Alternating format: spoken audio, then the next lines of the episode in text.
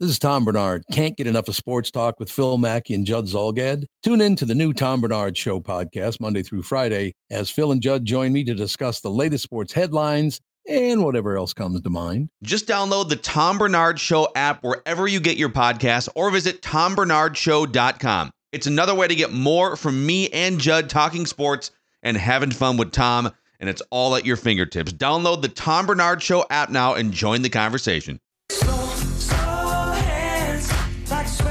Actually, you do not have these guys today or this week. Chris Long filling in for Mackey and Judd here with Jonathan Harrison on 1500 ESPN. Earlier this week, Matthew Coller and Darren Wolfson were filling in here. They brought on Kevin Seifert from ESPN.com, talked about a bunch of different things. Football, obviously some things pertaining to the Vikings as they get set to play their regular season finale against the Chicago Bears on Sunday. Let's take a listen to that interview, how it went. Kevin, how are you? How's your Christmas? Not bad. How about yourselves? Oh, pretty good, pretty good. I got my grandparents bought me a Wolves hoodie, so now I got to be a Wolves guy. And I think I picked the right time because they're actually winning, so that's nice. I think the hoodie aspect is good in this weather as well.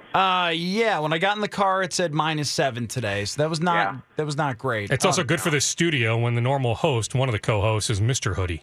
Oh, yes. Yeah, yes. You'll never get quite to that level, but you can try. No, the All-Star hoodie from the 80s that Judd has, the NHL All-Star Game hoodie from then, is that's elite. That is elite hoodie game.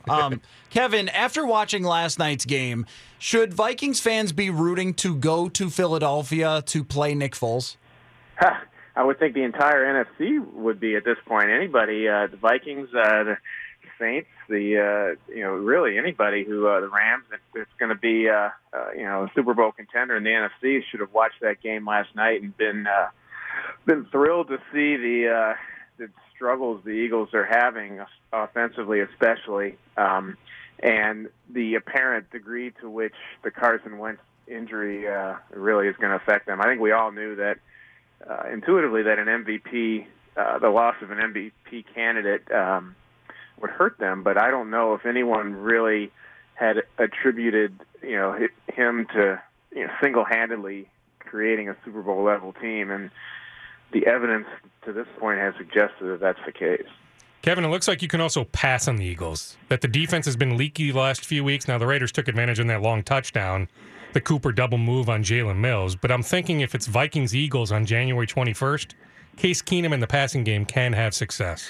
Yeah, I mean, those defensive backs sometimes are aggressive because they have a lot of exotic pass rushes going on, and they can be aggressive because the assumption in that type of scheme is that the quarterbacks are going to be rushed and taken off schedule, and it works to a large extent. But recently we've seen some teams kind of burn them on those double moves, and you would think that something that blatant that, like, okay, we clearly see what the problem is. That, we're biting on double moves, so let's stop. That maybe that could be addressed on some level and not be so easily exploitable.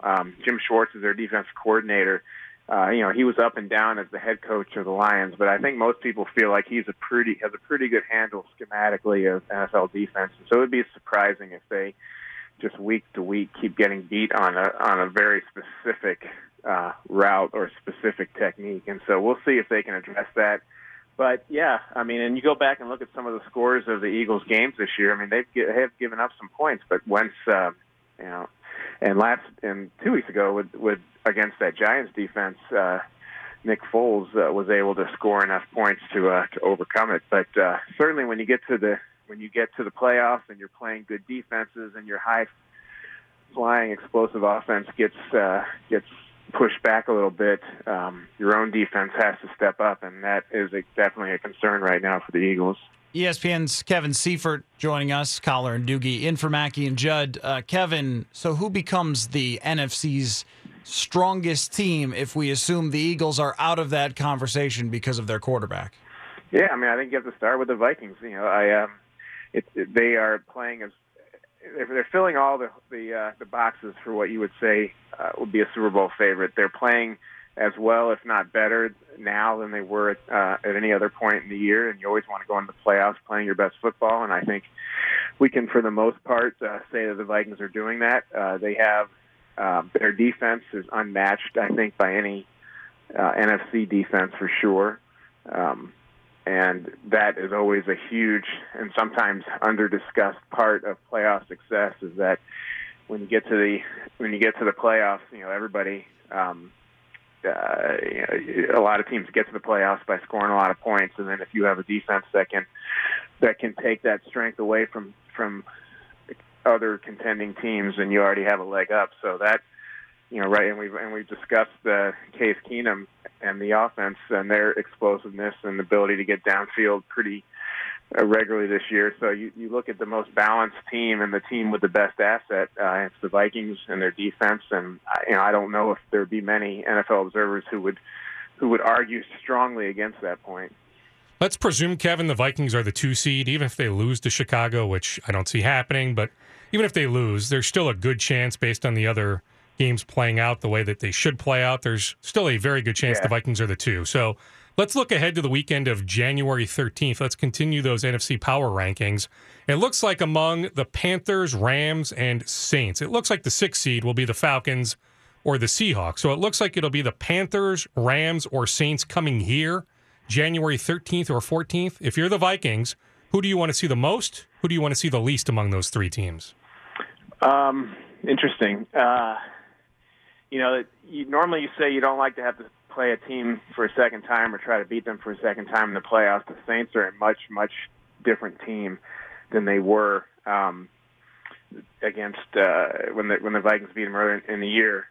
The one, I guess, that what I would be afraid of if I were to have any fear would be the Rams, because they've been so they've defied every expectation throughout the year.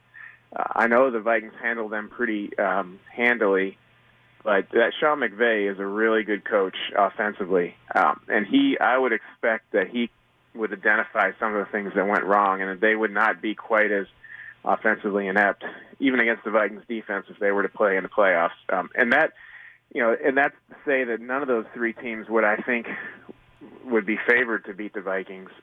But the one that would make me the most nervous is it just the unknown that could come from the Rams if that were to be the case. And that, I guess, that's my first blush reaction. I know that Drew Brees is going to the Hall of Fame, and I know that Cam Newton has won an MVP.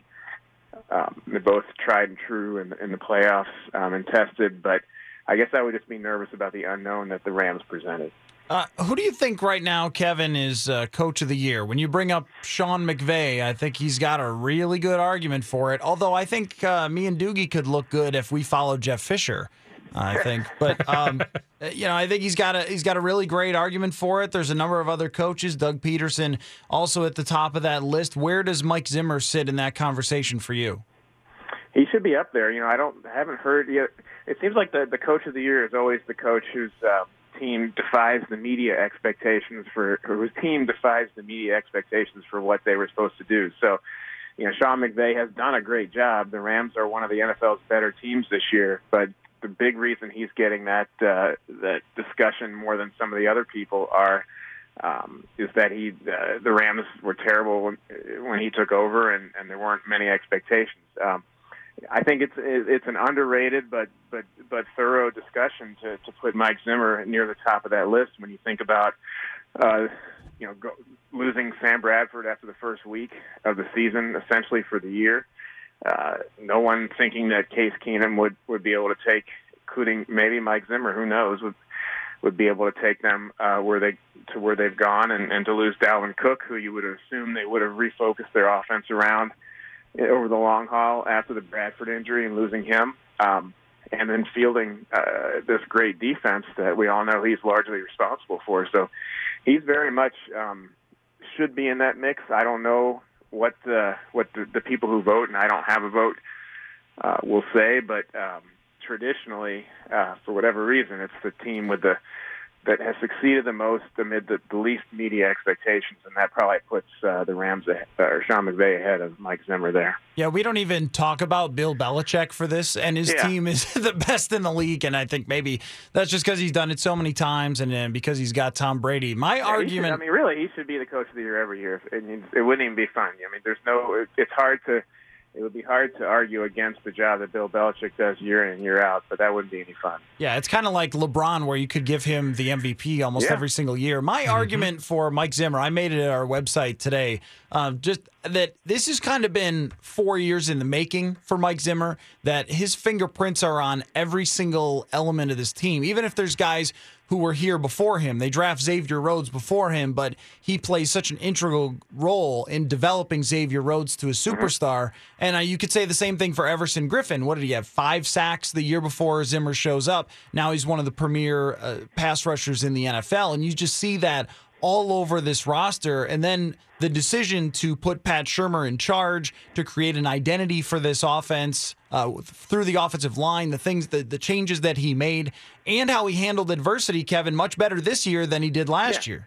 Yeah, and the amazing point to make there is that this time last year, many of us, I know I was one of them, were wondering if we had in fact found out why Mike Zimmer hadn't gotten a head coaching job for all those years, despite the success he'd had defensively, that maybe he was too much of a introverted grinder and not a guy who could capture a room in a way that would make players loyal and wanting to run through the wall for him, and that maybe he would not, maybe he had made a tremendous career-altering mistake by not by hiring Norv Turner, but by giving him such free rein that when things went poorly, that there wasn't really a recourse for him to step in and be the head coach of the offense. And so last year, this time, it was they were a mess.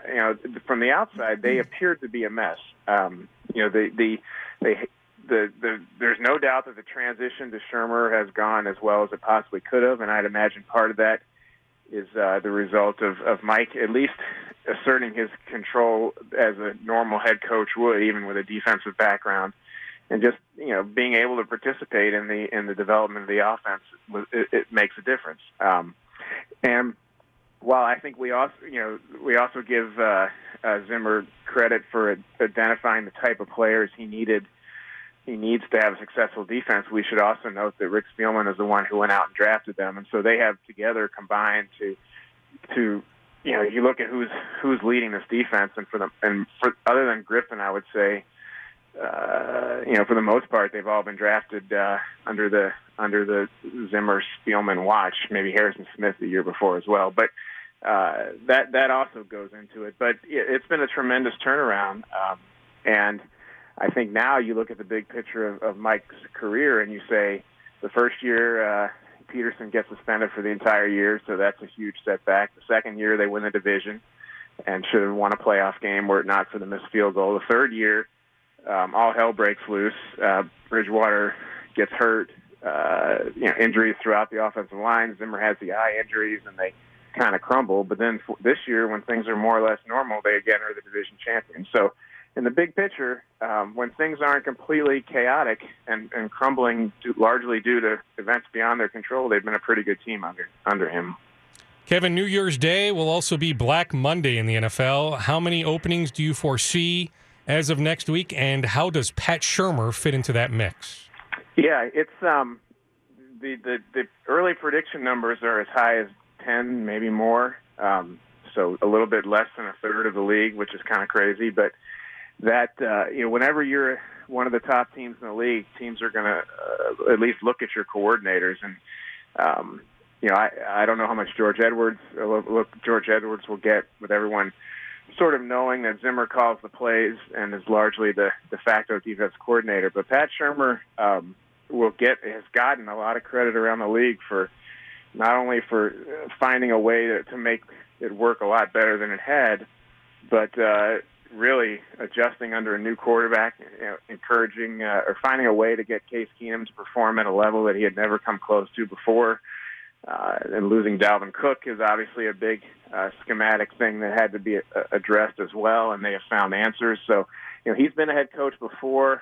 Sometimes you don't count when the guy's been the Browns head coach in terms of evaluating his performance, because there's such dysfunction there anyway. But, I would imagine at the very least he'll get interviews, and it'll be up to him to impress the owners or make a presentation that inspires somebody to hire him, but he'll certainly get in front of some people, I would think, this in the next few weeks. Kevin, one last thing before we let you go. So we're going to spend the rest of the show giving some predictions of what's going to happen in Minnesota sports in 2018. In the NFL, is there a change coming that you kind of see in your crystal ball in 2018? I kind of think we started talking about it, that sports gambling at some point, and maybe it's in 2018, starts to become more commonplace here or starts to be allowed by teams. Is there something from a league standpoint that you think is going to change next year? Yeah, I mean, that's obviously something that all the bigwigs have their eyes on.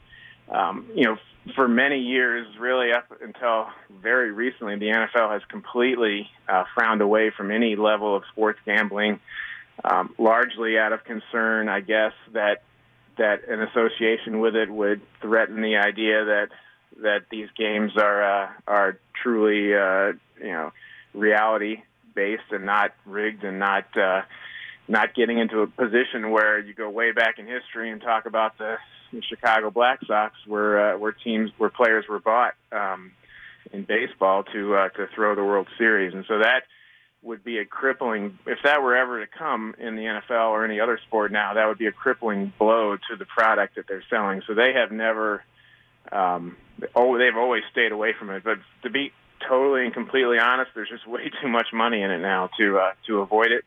There's really no way to prevent it. We all know that if you want to gamble on games, you can do it. So you might as well open it up. Participate in the regulation of it, I guess, and everybody makes more money. And ultimately, they are a business. They're not teaching Sunday school class in terms of morality, and I think it'll just be a matter of time before they get much more involved in it than they are right now. Kevin, really appreciate your time. Enjoy the rest of your holiday. Okay, thank you, guys.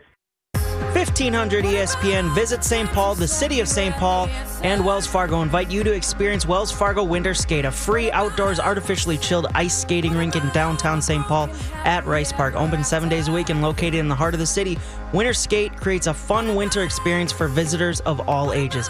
More details can be found at 1500ESPN.com, keyword events. And this portion of the Mackey and Judd Show is presented by Sprint.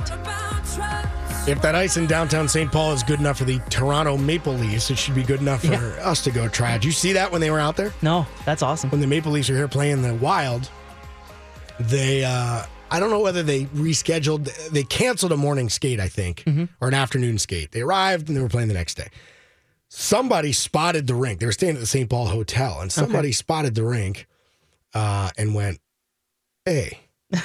Why don't we go down there? I think Jake Gardner, who's from Minnetonka, is on the Leafs. I think he had something to do with it.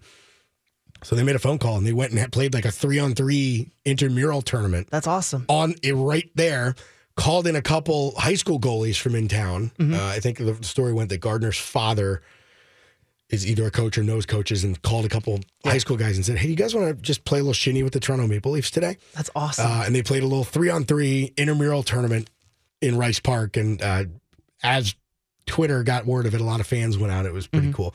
Chris Long here, apologizing for my voice. I sound way better than I did yesterday, promise you that. Filling in for Mackey and Judd, Jonathan Harrison producing and flying, riding shotgun here as we get through the final hour on the 9 to 1 show. Do you watch, are you into, how much, scale of 1 to 10, how much of a hockey fan are you? When it comes to the Olympics, I'm pretty up there, but generally it's probably 4. That's about where I would put it. So you'll watch a big wild game, but so you probably know, everybody knows hockey's my primary sport. I love it. The World Junior Championship is going on right now. It's a tournament I love watching, not just because, you know, it's that chance to see, ooh, I saw them back when, but it's really good hockey. And especially when you see the Canadian team involved, the junior team in Canada is an absolute national phenomenon. They love watching the World Junior Tournament. It's being played in Buffalo this year. The big game between the United States and Canada is actually going to be, let's see, what's today? Thursday. It's tomorrow. They're playing it outside at the Bills Stadium. That's awesome. That'll be really cool. They're not doing it just as a gimmick. Well, it's kind of a gimmick. They're not doing it just to have an outdoor game. The reason they're doing it is they're going to sell 40,000 tickets to crazy Canadians coming down from Toronto to watch the game. Right. So that'd be pretty cool. I think the U.S. plays tonight, actually. They play Slovakia tonight. They destroyed Denmark 9-0 in their opener. They're the favorites this year. Yeah, which is a little bit of a switch. And what's neat about this year, and I'm, you know, as parochial as anybody in Minnesota, first thing I do when the U.S. national roster comes out, how many Minnesotans? Well, there's 10. Wow. And they're playing key roles. They're not just on the team. Joey Anderson from Roseville, he plays at UMD, went to Hill Murray. He's the captain. Ryan Lindgren, who's currently a Gopher from Lakeville, he's one of the alternate captains. And the other alternate captain is Kiefer Bellows from Edina, who didn't get as much run as a high school player here because he went to the national team as young as he possibly could. But Brian Bellows' son is going to be a fantastic National Hockey League player. But it's just it's basically a Minnesota all-star team from high school age kids from 1 to 4 years ago. And it's been a fun team to watch. I watched some of the pre-tournament games that they played, and then the game against Denmark was a clinic. But Casey Middlestad's on the team, current Gopher, that a lot of people, he scored a goal the other night, picked a puck out of midair, and it wasn't a swat. He has the best hands I've seen out of a high schooler in this area in the 17 years I've been in Minnesota. It's so much fun to watch him play. Anyway, watching the World Juniors was the first time, or two nights ago when it debuted, it was the first time that my thoughts turned at all to Olympic hockey. Yeah. And you mentioned you dial in tightly when it becomes Olympic hockey. Yeah. I don't think the American public... I don't think they do. ...knows, and many of you listening right now maybe don't know, when you sit down to watch the Olympics in Korea here in, what are we? A month or so? 6 weeks away, I think. Yeah. The hockey team that you see playing with the United States on their jersey, and this is, I need to stress this, this is no disrespect to the guys that are going to go play. There are some guys with local ties. There are some Minnesota collegians. There are some Minnesota natives. This is no disrespect to those guys. Mm-hmm. This is not going to be the Olympic team that you're used to. Now, it's not even going to be the Olympic team that you were used to back in the 80s and 90s when they were using a college all-star team. What the team is going to be, and this is the first time I'd looked at the roster, what the team's going to be is mostly... not even mostly minor leaguers. It's almost exclusively going to be guys who are currently playing overseas, a couple minor leaguers. Ryan Malone from the Iowa Wild, St. Cloud, 2002, 2003 probably. He was on this preliminary tournament roster that played. It's guys that you, unless, I scroll down at... The only name that I recognized that jumped out was Brian Giunta. He played for 15 years in the NHL. He's 39 years old. Wow. He's a free agent. Not playing. Played for Buffalo last year. They didn't re-sign him. He didn't find a home, so he's going to play. Beyond that, I'm picking off guys. Garrett Rowe is a guy I recognize because he went to St. Cloud last decade. Ryan Stoa is a former Gopher. Tom Gilbert, Bloomington native, played for the Wild a couple years ago. The starting goalie I've heard of because he played for the Florida Everblades in the ECHL when I was in Fort Myers, covered him for a year. This guy's going they still may call a couple college guys in. That's where this gets interesting. Mm-hmm. Jordan Greenway, who's another Wild prospect, who is a fantastic prospect, probably is going to depart his college team to go play in the Olympics. Yeah. There will be 4 or 5 of those guys. And I think this is because the NHL owner said no. We're not. It's all because the NHL shut it down, and because they couldn't make any money off of it. Essentially, that's the bottom line. I mean, that's the reason that this is happening. And they said it was because they're worried about injuries. They don't want to mess up their schedule. I get all that, but I don't think the American public know. And the Olympics is always about stories, and the networks over the years have done a great job of. It's not so much about the competition, it's about the stories. And it's fine, I get that. I watch for the competition, but that's fine. I understand that that's what draws people.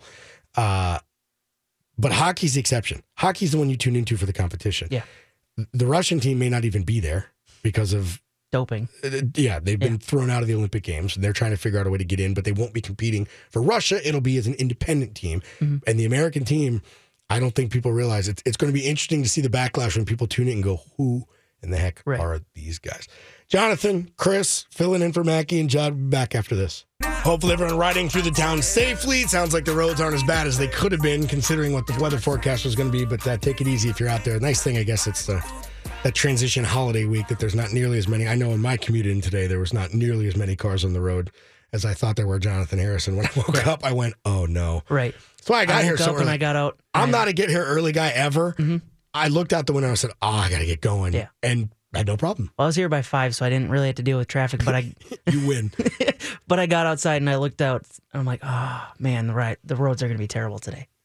That's Jonathan Harrison. I'm Chris Long, filling in for Mackey and Judd. Some well-deserved R&R for them in this holiday transition week. Filling in yesterday were Matthew Coller and Jess Myers. They did such a nice job with their interview with Mike Golick Jr. Thought you guys might enjoy hearing it again. They're going to cover Week 17 in the NFL. Matthew Coller and Jess Myers in here for Mackey and Judd, joining us from ESPN, Mike Golick Jr. Mike, how are you? I'm doing great. How are you guys? Happy holidays. Happy holidays to you. Can you explain why your old buddy Harrison Smith is not in the Pro Bowl, Mike? You know what? I have been deep diving through X's and O's. I have talked to advanced analytics people. I have spoken to a warrior priestess and a couple of mystics, and none of them can provide me the answers that I seek in this area. So I'm just going to go ahead and assume that people had a little too much holiday food. They got gone off the cookies. There was a lot of ham involved early on when the voting was taking place, and people just flat out made a mistake, because that's the only thing I can come to. Mike, I generally wouldn't care. I mean, Pro Bowl snubs, yeah, it gives us something to talk about for a day, and I just sort of roll my eyes. But that one was so ludicrous that I can't let it go, and clearly neither could he from what he did the other night with an interception and blowing up screen passes. I mean, he's always a motivated guy, but it looked like he even took it to the next level there. Is there something different we should do with the Pro Bowl to make it a little more relevant or to make the voting a little better, or are we just gonna hate this thing till the end of time? I think this is something we're just born and predisposed to hate at this point, and there's so much that's been tinkered with and done with it over the years, and all of us led us back to the same place where I think there's always going to be instances like this. And I think in particular with guys like Harrison, and this goes for a couple of my former teammates. A lot of this happened in college with Zach Martin, who's obviously now enjoyed a wealth of success with the Cowboys. But guys like this who are so focused on what they do, they go about their business the right way, and they don't let these things bother them. These accolades really don't matter all that much to guys like Zach, to guys like Harrison, who know their worth and are so much more focused on doing what they can do for the team. So it makes you care more on their behalf, because you understand these guys don't really need it, and you want it that much more for them for that reason. And so I think that's a big part of it with Harrison, is you see this guy that tends to be the quiet leader and is so focused on doing things for the team, and he is unbelievably important on that secondary, coming up and erasing plays the way we've watched him since he was in college. And for that reason, I think we cared that much more, but that's not going to change anytime soon. I don't know if there's any amount of tinkering or more fan vote or more player input, which is something people always clamor for, that's really going to always address the ills that pop up like this. Mike, it's Jess Myers. Let me ask you this. Here in Minnesota, we're gearing up for that Sunday Vikings-Bears game, last regular season home game for the Vikings. We're also bundling up, by the way, because it's unbelievably cold here right now. But let me read you a quote and tell me what you think of this. The quote is, "I've never had trouble getting employment in this league, and I'm not going to start worrying about it now." That's John Fox when he was asked about his job security in Chicago. Is this a guy who's checked out, and is he going to be coaching somewhere else next year? I think he's a guy who's been around this game long enough to know that this isn't a marriage that's going to last beyond the last game of the season here. And I think that's what you're sort of seeing, as a guy who's a bit of a realist, but also understands that, listen, the best mark on a resume for someone looking for work in the NFL is to have already been a coach in the NFL. So he's probably right in the fact that someone is going to give John Fox work somewhere in this league. I just don't ultimately believe it's going to be in Chicago after this season. And this is what we've seen happen more and more across the league, is especially when young quarterbacks are involved and you're on the cusp of having to make a big decision of, all right, we just sunk, that top pick, one of those top picks, into a guy that we think could be our franchise guy. Is this the guy at the helm that we want molding that ball of play into our franchise quarterback? And if the answer is no, and if you have the results in this case this season to back it up, you make that move, and you make that move quickly, because we understand and have seen coaching decisions made not always right. I mean, the Dirk Cutters and Ben McAdoo's of the world were made with same decisions in mind of pleasing quarterbacks on the roster. It doesn't always work, but we know that drives decision-making. Matthew Coller, Jess Myers in for Mackey and Judd with Mike Golick Jr. from ESPN. Are you buying Mitchell Trubisky stock at this point? You know what? I'm holding on to the stock I have, and I'm not buying anymore, but I'm not getting rid of it yet either. This is a kid who is basically in the same position we saw and now just has a little bit more experience underneath his belt. He's got the same traits. He moves well out of the pocket. He's athletic. He throws a good ball, all these different things. And what you've seen, at least, I think the biggest thing to glean from him over the season is that he's a guy who's comfortable with the role. That was something that we looked at Jared Goff last year and said, this guy looks like he's wearing his big brother's shoulder pads. He doesn't look like he's in the same league with a bunch of grown men out there. And then this year, with a different coach and a different philosophy and different parts around him, he has been resurgent and he's been part of a huge jump. With Mitchell, you've heard a lot about his command in the huddle. You've heard a lot about him sort of going out there and not only earning but demanding respect along the way as the leader of that offense from guys on his team, even veteran guys, and that's something that's been appreciated. So I think if you take that mentality and now probably infuse it with new coaching and new people coming into that building, I think you've got a guy with traits that you can take and still form into a franchise quarterback. And I was talking to Field Yates the other day, who said when he was a scout, that's the one thing.